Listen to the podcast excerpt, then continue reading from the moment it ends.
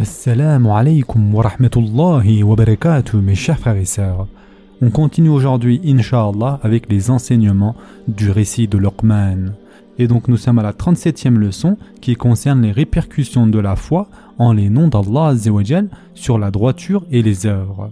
Yani, plus le serviteur connaît Allah plus il le craint et plus il cherche à l'adorer et se refuse à lui désobéir.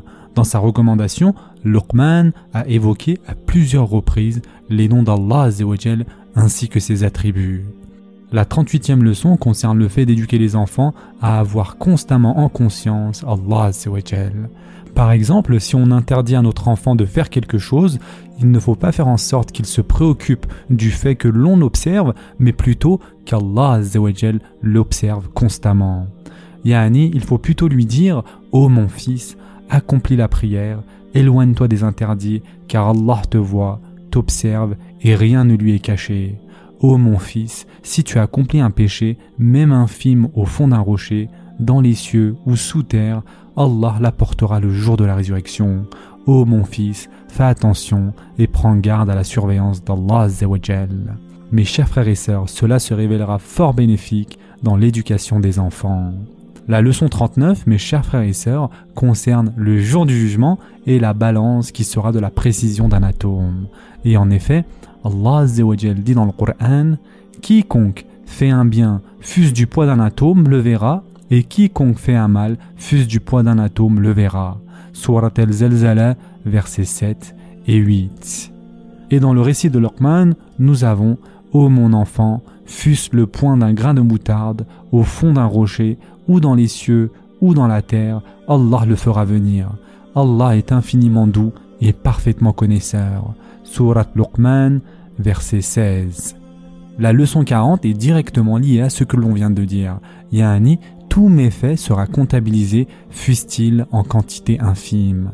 Mes chers frères et sœurs, le jour de la résurrection, toutes les actions seront exposées, y compris les plus minimes. C'est pour cela que certains exégètes ont expliqué la parole d'Allah fût-ce le poids d'un grain de moutarde, en disant que cela indiquait que toute injustice, quand bien même insignifiante, aura été comptabilisée par Allah La leçon numéro 41 concerne le fait de croire aux deux noms sublimes d'Allah qui sont Al-Latif et Al-Khabir les dons sublimes d'Allah Al-Latif, c'est-à-dire l'infiniment discernant, et Al-Khabir, c'est-à-dire le parfait connaisseur, sont conjointement cités dans de nombreux versets du Coran.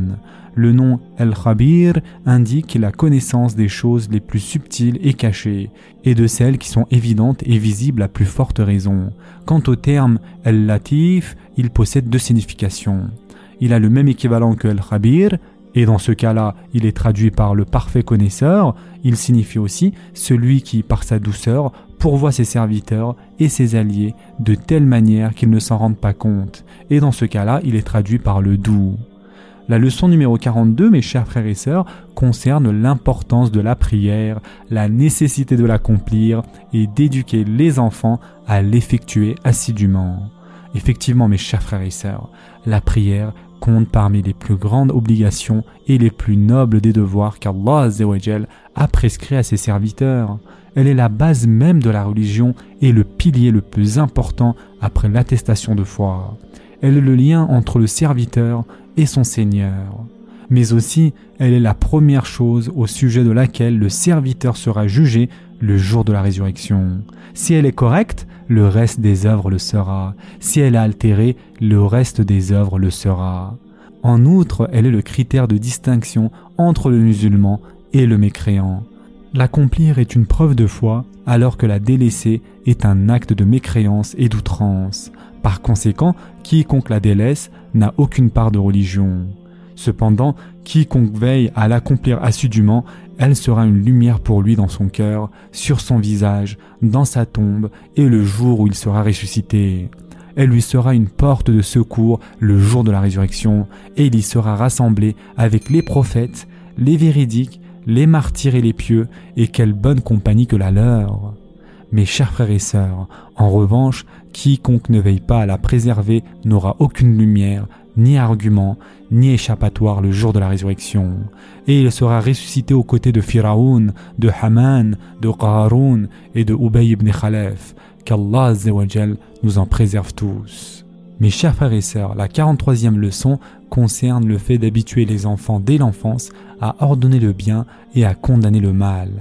Yani, cela leur sera bénéfique aussi bien à eux qu'à autrui. Si l'enfant appelle au bien dès son jeune âge, il en tirera profit et il sera bénéfique pour les autres. Le bénéfice dont il profitera lui-même est dans le fait que s'il invite au bien, cela le protégera d'inciter aux actes blâmables. On avait pour habitude de dire si tu n'appelles pas au bien, on t'incitera au mal. Ainsi, lorsque l'enfant s'habitue à appeler au bien, cela en soi-même le protégera contre ceux qui appellent au mal. De ce fait, ceux-ci le considéreront comme une personne appelant au bien et ne trouveront aucun moyen de le nuire. Quant aux bénéfices dont profitent les autres, il est dans le fait qu'il pourra éventuellement être la cause de la guidée de certaines personnes, et le fait d'avoir été la cause de la guidée de ces individus remplira sa balance de bonnes actions, comme l'indique la parole du prophète dans ce hadith qu'Allah guide une seule personne par ton intermédiaire te sera meilleur que de posséder des chamelles rousses. Et ce hadith a été rapporté par Bukhari. La leçon numéro 44, mes chers frères et sœurs, concerne l'incitation à la patience. Il est recommandé ainsi de s'armer de patience, particulièrement pour les prêcheurs et ceux qui ordonnent le bien et condamnent le mal. Effectivement, leur occupation nécessite énormément d'endurance. Et en effet, Allah dit dans le Coran concernant le récit de Luqman Ô mon enfant, accomplis la salat, commande le convenable, interdis le blâmable et endure ce qui t'arrive avec patience. Telle est la résolution à prendre dans toute entreprise. Surat Luqman, verset 17. La leçon numéro 45, mes chers frères et sœurs, concerne donc le fait d'avoir des fermes résolutions. Yani, on apprend ici que seules les âmes grandioses se lancent dans de fermes résolutions. On va s'arrêter ici pour aujourd'hui. Inch'Allah, la prochaine fois, nous terminerons avec les enseignements de Luqman. Ce sera tout pour aujourd'hui. En attendant, prenez soin de vous, mes chers frères et sœurs, et à très prochainement, Inch'Allah.